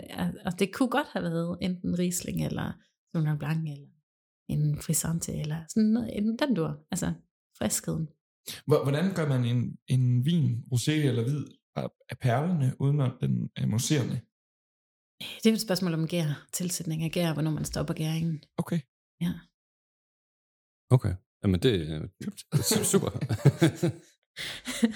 ja. Hvis man stiller simple spørgsmål, så får man simple svar jo til synligheden. Og, og Øhm. hvordan kommer man videre til at skal øh, parre, parre vinen med, med mad, hvis ikke man vil spørge sin vinhandler? Altså fordi man, nogle gange så kan man læse et eller andet på Vivino, eller et eller andet, går godt til pasta, asiatiske retter og øh, kokosnød, medmindre du har blå jeans på. Altså du ved, det var jo et skud ud til, til en podcast, jeg hørte siden. Yes. Men Jeg tænkte også, det var meget... er meget specifikt, ja. øh, Den forstod jeg i hvert fald ikke lige, den reference. Nej. Nej, øhm, men så, så, kan, så er der nogle sådan nogle få hoved øh, sådan tommelfingerregler, man kan gå efter. Altså, øh, man kan gå enten øh, sige, på linje med, eller man kan gå diametralt modsat. Øh, det vil sige, at du har måske en, øh, en fed laks, og så kan du sige, at jeg kunne godt tænke mig at løfte den, og det kan jeg gøre enten ved at give den en frisk salat, eller en frisk dressing, eller en frisk vin. Eller man kan følge med på fedmen og give den noget fedme i glasset. Øhm, og så er man tilbage til, hvad kan jeg godt lide? Altså jeg vil altid vælge friskhed. Jeg kan virkelig godt lide, når det bliver løftet og bliver sådan lidt mere syreligt. Og, altså jeg er klart mere til de tørre, de sprøde og de sådan lidt mere ja, mineralske. Jeg er overhovedet ikke til fad sådan ellers. Så jeg vil altid vælge friskhed. Øhm, så der kan man altså gå på den måde. Øhm, så så kan man kigge på, at en, øh, den der store bøf for eksempel, er måske virkelig ikke så interessant at kigge på. Der er det måske mere, hvad der er ellers på tallerkenen, fordi om du serverer en klassisk bernæs, så skal du en vej, eller skal du til noget mere krydret whiskysauce, eller et eller andet andet, så er det en anden vej. Altså, så det, det er et spørgsmål om at kigge på, hvad har du på tallerkenen, og så vurdere, hvad vil jeg gerne følge. Giver det mening? ja, Altså, ja. Og så netop den, jeg tror i virkeligheden, gå på linje med, eller, eller modsat, er nok i virkeligheden valget at tage. Øh, og det kræver selvfølgelig, at man ved, og har smagt, og har nogle gode noter. Om, Eller en god vinhandler. eller en god vinhandler. Øhm, men, men at man har de der noter finder frem og siger, "Nå, men jeg kunne egentlig godt lide den der Chardonnay, når den var fed og fadlæret og lækker, og sådan, altså næsten lidt en, øh, en pakke smør, man så heller i glasset, ikke? Øh, så går man jo med på fedmen i laksen. Ja. Giver det mening? Ja, jeg, er- jeg er helt med. Ja.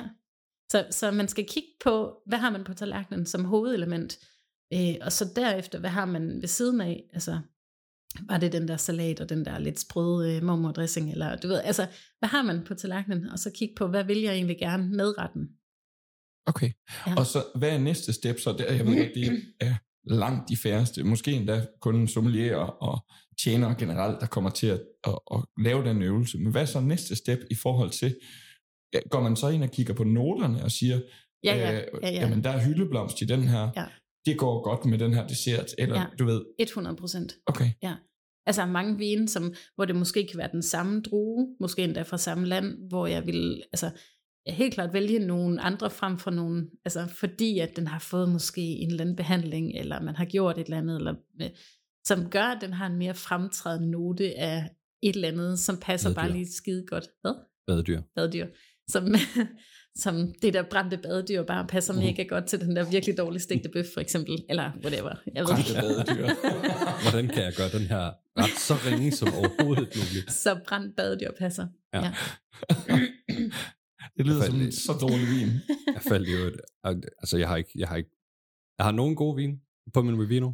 Jeg har ret mange sådan middelmådige uh, Superbos vin. Mm.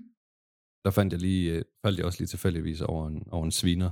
Jamen, jeg er nødt til at jeg se til- efterfølgende, hvad det der er for en Ja, brændt jeg så jeg er nødt til jeg at smage den i virkeligheden, som det virkelig er brændt. En anden, jeg lige faldt over i, i min søgen på badedyr, det var, der var der en anmeldelse, hvor der stod, en rigtig dansker basker gør ingen fortræd.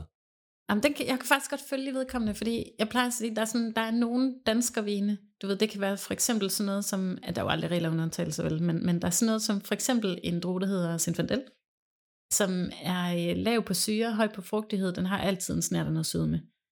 Øh, og sødmen kan du så i større eller mindre grad. Nogle kan være så søde, så man tænker, jeg finder lige en chokoladekage. Og så er der nogen, hvor man tænker, "Ah, det var bøffen, vi fandt frem. Ikke? Altså, så du ved, spændet kan være ret øh, stort.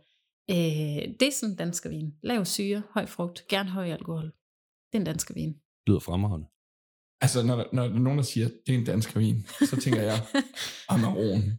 Gud ja, men det, det, var, det var danskervinen for vores, øh, vores forældres generation. Øh, vores sådan, generation, det er Zinfandellen. Okay, Ja. okay. skifter. Altså, det er jo faktisk en af de få, som jeg kan kende som noget, jeg tidligere har tænkt. Det er sgu da meget godt, det her. Amon? Nej, øh, Zinfandel. Ja. De har det Og det samme. har jeg før fået sviner for. Jeg Men jeg tager ikke imod dem. Jeg er ligeglad. Men så, altså, det skal du heller ikke. Hvis du kan lide den, så kan du lide den, så er det jo, så dur det. Jeg, jeg er ikke sofistikeret nok til at...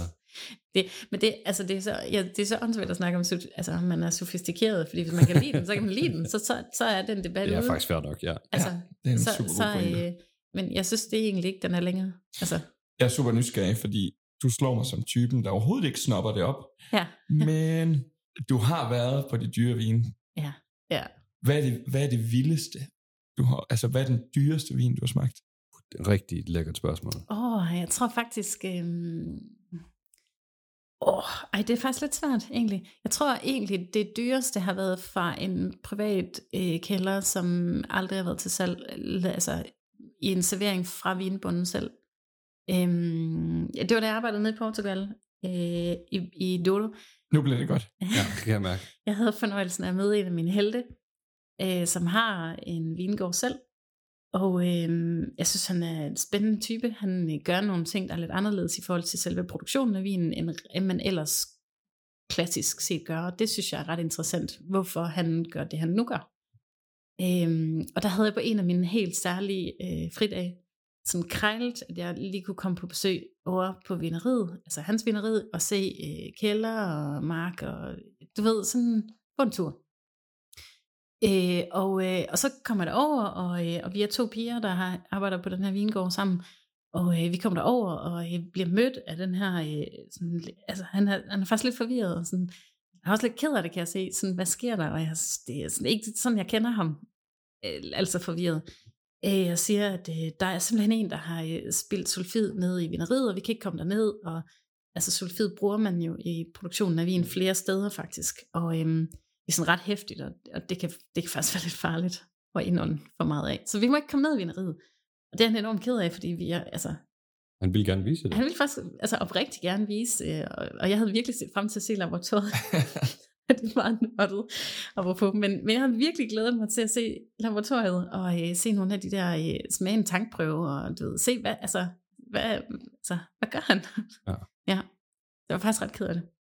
Så siger han, øh, jamen, så kom over til middag i stedet for. Og, øh, og, min, og min mor og min sønner er der, og du ved, hele familien, og, og min mor har lavet pasta, og det kom over. Øh, og så, øh, og så, så finder han, jeg finder lidt ned i kælderen, siger han. Øh, og så finder han en, øh, en hvid portvin fra øh, 1865. Og øh, lige i sekundet, der kunne jeg øh, have været død, og øh, været død lykkelig. Altså det smagte så virkelig, virkelig fantastisk. Øh, en time efter var den død. Altså vinen var, var, fordi den er så gammel, så oxiderer det, og jo ældre den er, jo hurtigere går det. Altså, den, Så- den er jo knap 200 år gammel, jo.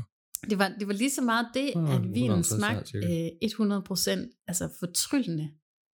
Øh, og så var det også den der, pludselig man kunne sådan, den der historiske vingesus, man næsten kunne mærke, ikke? mens man sad der og drak det der glas, og man tænkte, okay, det har faktisk, hvilke krige det har overlevet det her, og at det, det var bare på alle måder en fed oplevelse. Og, Og så, så- var det selvfølgelig sammen med en af mine idoler, kan man sige. Så den, den er gået i arv. Altså, det var sådan en familie, eller hvordan? Ja, ja, altså han havde fået gården fra hans far, som han havde, Ja, præcis. så så fremdeles, ikke? Ja. Så, så, øh, ja, så Hvor mange flasker af dem havde han? ikke ret mange.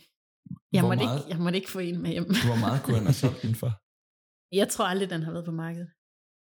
Har du et slag på tasken? Nej, nej, overhovedet ikke. Altså, Så du har simpelthen drukket den straight up uvurderlige vin? ja, Ej, og det var en god dag. ja, det lyder... Ja, Ja. jeg var tilbage senere og se laboratoriet. Og det Du var, fik også laboratoriet med? Ja, ja, og en anden dag. Okay. Ja. Men den dag, siddende der på terrassen, kigge ud over Dodofloden med det der glas portvin, 163 år det kommer jeg til at som huske lige... resten af mit liv. Det lyder også fabelagtigt. Jamen, det var det også.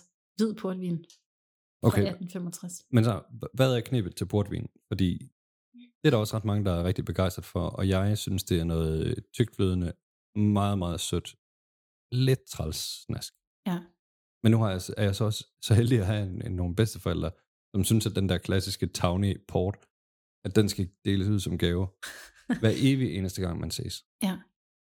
Mm, altså vi nævnte det lige kort med temperatur, ikke? Det gør rigtig, rigtig meget. Især ved noget, som er, altså har så relativt højt sukkerniveau, relativt højt sukker øh, og alkohol. Som portvin har. Øh, jo varmere noget bliver, jo mere forstærker man lige præcis de to ting, altså sukker og alkohol. Og så vil du, altså alt andet forsvinder. Øh, de der fine nødnoter fra oxidationen fra fadet forsvinder. Øh, frugtigheden forsvinder. Alt kan ligesom bare skylle ud i toilettet. Du har kun alkohol og sukker tilbage. Ja, det er bare varmt, sødt og træls. Ja. Og, og det kan man jo kun gøre noget ved ved at køle lortet ned. Jeg siger ikke, du skal tage den direkte fra køleskabet, vel, men du ved, smid den i køleskabet, tag den ud, alt efter hvad for en type, så skal de også serveres ved nogle forskellige temperaturer, men så tag den ud lidt før. Øhm, og så, øh, altså, så vil du virkelig se en anden type. Og så er der også bare vildt mange forskellige typer af portvin, når nu vi lige er ved det. Altså, jeg tænker, øh, lige præcis Tornien kan rigtig godt lide at være kølig. Fordi så kommer alle de der nødenoter fra fadet, som jeg synes er ret spændende at arbejde med. Øh, og sådan, altså nødder og mælkechokolade.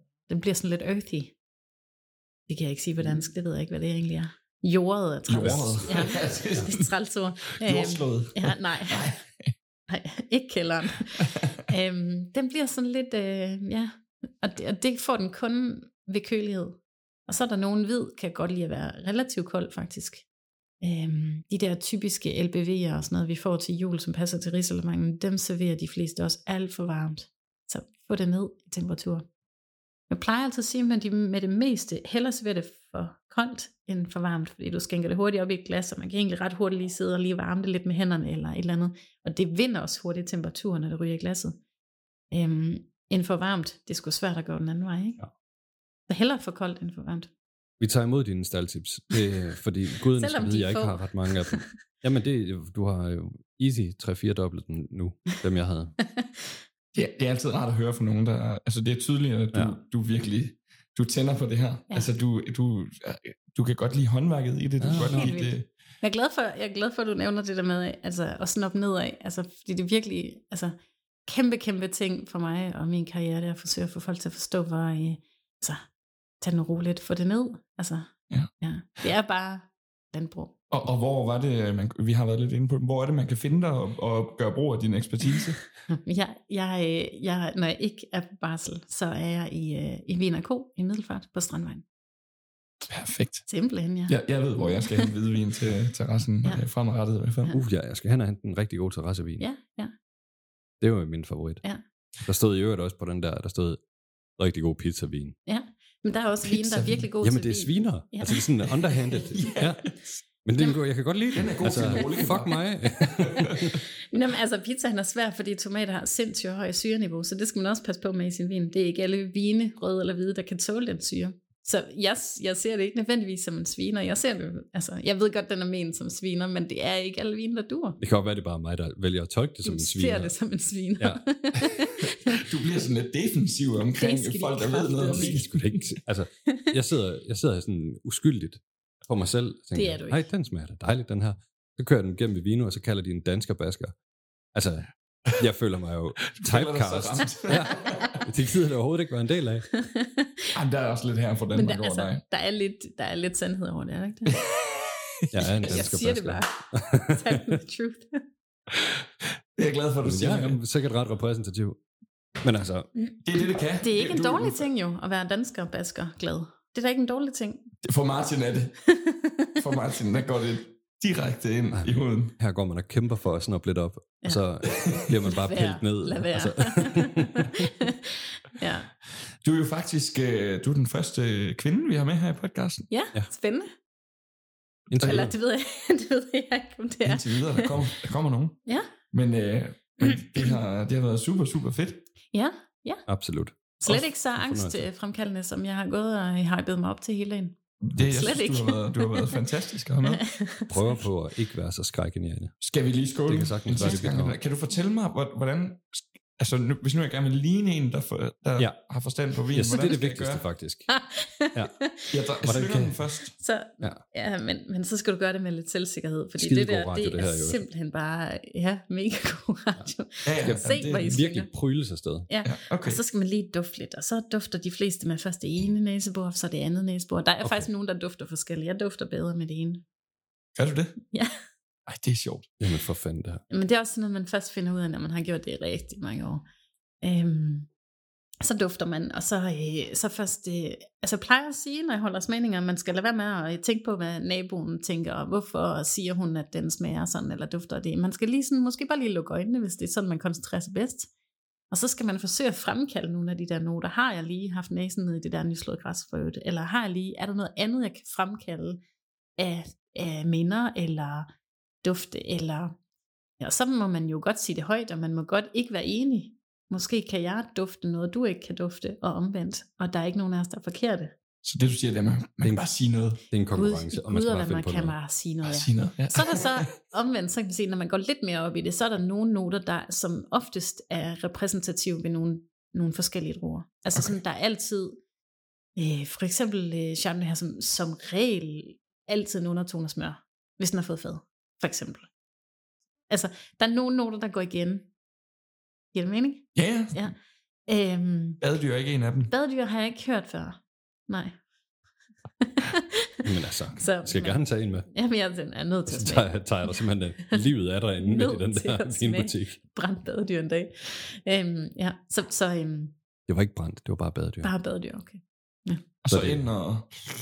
Ja, og så suger man jo luft ind, og så, skal man, øh, så er man tilbage ved samme øvelse, og man koncentrerer sig bedst øh, ved at kigge sin, øh, sin partner dybt i øjnene, eller lugte dem, det skal man. Så skal man bare lige finde frem, hvad kan jeg egentlig finde af, altså, af smags, øh, smagsminder, hvis man skal sige det sådan. Maria, Mm? prøv lige at gøre det. Hvad for noget? Du har en vin stående Nå. lige ret foran dig. Må vi se. Jamen altså, at man bliver- slynger bare, og så Ja. ja. dufter man, og hvad man Men- synes. Du slyngede den så hårdt, den var lige ved at løbe ud over kanten.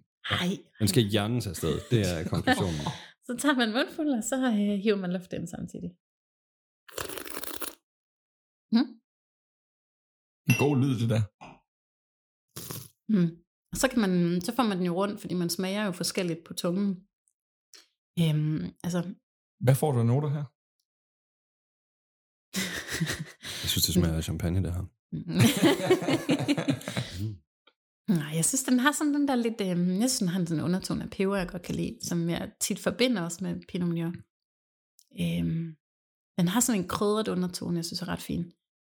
Er der, er der lidt citrusagtigt i det? Det kan man snilt synes, der er. Eller er det bare mig, der siger noget for at sige noget? det kan også være, det kan også være øh, altså tørhedsgraden, man forbinder lidt med det. Men, Okay. men ja, det kan der snilt. Hvis du kan smage citrus, så kan du smage citrus. Jamen, den, den tager jeg. Altså, Maria, vi skal, ikke, øh, vi skal ikke trække længere på dig. Det er en fornøjelse at lytte, dig til at, lytte, lytte på dig, ja. når du snakker om vin. Jeg har Fordi- stadigvæk tusind ting, som jeg godt kunne tænke mig at vide Ja. mere om. Men, jeg, har en, øh, øh, jeg har en drøm om at åbne en vinskole, sådan for altså, øh, nogen, der gerne altså, vil hjælpes med at smage og skrive noter. Du ved. Ja. Så det, Men det må vi se, når jeg kommer tilbage. Uff, det minder mig faktisk om. Øh, min, øh, min, der hvor jeg arbejdede før, med, med dem, der rent faktisk var søde til at forklare om vin, der var en kollega, som, eller, som, øh, som har en vinklub, der hedder Proletar, Proletar Vinklubben. Ja. Og jeg elsker ideen. Jeg er ikke Ja. sikker på, at jeg forstod præcis, hvad det var, de gjorde, men jeg tager det. Jeg tolker på det sådan, det virker lidt som to modsætninger. ja, præcis, Ja, og det ja, kan jeg rigtig ja. godt lide. Sådan, tag en, tag en, en vin med, som ikke koster en milliard, Ja. og så prøver vi at finde ud af, hvad vi godt kan lide. Den kan jeg godt lide, den logik. Altså, for nogle år siden havde jeg faktisk en ret spændende, øh, spændende vinsmagning øh, for et, øh, et firma i lokalområdet, som jeg tror, jeg skal genskabe på et tidspunkt. Og øh, det var sådan, øh, jeg tror temaet hed Versus. Så det var et, øh, et navn mod et ikke-navn, men smagen. Ah, Altså, så man havde, for eksempel, øh, for eksempel havde vi Pingus, vinen Pingus, som øh, koster en bondegård. Øh, der findes ikke ret mange af dem per årgang. Det er, øh, jeg skulle lige til at sige dansk produceret, det er selvfølgelig fra Spanien, men er produceret af en dansker, og det koster altså en krig. Og så havde vi en vin ved siden af, som var fra samme område, samme drue, samme fremgangsmetode, og så smagte de øh, vinene blindt. Så de havde vin A og B, og så skulle de finde ud af, hvilken var det A'eren, der var den dyre, eller var det B'eren. Det var faktisk ret sjovt, fordi de vidste ikke, hvad der var i glasset. De vidste, at det var spansk, de vidste, at det var fra det her område, de vidste, at det var den her drue, og det var fællestrækkende for de to. og hvordan, hvordan, hvad sagde data så? Ja. Var, var, det, var det tit den dyre, der vandt? Nej. Nej. Nej. Det Og er der er vi jo dumme som Ja. forbrugere, ikke? Det er ret helt vildt, er Ja. vi alle sammen. Så det var, det var faktisk enormt sjovt, fordi man, man tog det, jeg elsker blindtag, altså blindsmagninger og blindtest, fordi man tager alt med et åbent hjerte. Og man, man er mere et spørgsmål om, kan jeg lide det, eller synes jeg, den er repræsentativ for druen, eller kan den, står den til mål for sin pris, eller, eller øh, ja, altså det er ikke et spørgsmål om, øh, hedder den det rigtige. Ja, den smagning skal vi også køre, tænker Ja, jeg. det vil jeg sindssygt gerne være med til. Ja. Jamen, jeg er også klar. Jeg bliver virkelig, jeg kommer ikke til at imponere på nogen måde, men Nej, jeg, jeg er, det er også klar på at altså, fordi det netop er et spørgsmål om at smage, mere end at det er et spørgsmål om at name drop. Altså, Ja. Jeg, jeg kan også godt den dag. Jeg tror, vi skal, ja. Ja. vi, vi har talt lidt om, fordi de første to afsnit, vi fik øh, optaget og udgivet af den her podcast, der fik vi klokket øh, godt og vel to timer. Sådan. Øh, så, så det har vi fået at vide, at det skal vi skrue lidt ned for. Ja. øhm, det, det har vi ikke nødvendigvis tænkt os at gøre hver gang. Men, men jeg synes faktisk, vi, er, vi har nået så meget, at jeg tror, hvis vi starter endnu et emne med dig, så, vi- så kommer vi til at runde to og en halv time. Kaninhold, ja. kaninhold, det du ikke. Ja. ja. Dem kan vi jo som udgangspunkt rigtig godt lide. Ja. Men vi skal også... Så jeg vil Der er også en dag i morgen. Ja, lige Det er præcis. Der er en dag i morgen. Vi har en halv flaske champagne, vi stadigvæk Ja. ja. skal have kvalt. Lige så vigtigt. Og, øh, og så tænker jeg, så vil jeg næsten hellere vil invitere Maria forbi igen en anden gang. Og så tager vi det, hvor så samler vi bare op, hvor Så vi slap. vi jo nørde et eller andet, øh, enten champagne eller portvin, eller et eller andet andet tema. Eller rom. ikke Jeg hørte, du ved noget om rom. Ja. Ja, ja, vi har slet ikke snakket spiritus. Rom er jo min ting. Det kan vi jo gøre, når jeg får øh, fundet et par nosser inde i klædeskabet og taget level 3 i den der eksamen. Når du gør det, Ja. så Ja. lover du lige at skrive til os. Ja. ja. Ej, det er også et spændende format egentlig at køre podcast romsmagning. Fordi jeg tror virkelig ikke, folk får en skid ud af det. Nej, nul og niks. Det er da også det sjove. Men vi gør. Ja. Det er lige meget. Det er super. Ja. Vi gør det her for vores skyld. Tusind, tusind uh, tak for i dag. Tak for i dag. Velbekomme. Det har været en fornøjelse. Ja. Og vi, uh, vi ses til noget hvidvin. Ja, vi er klar en anden gang. Tak for det. Hej hej.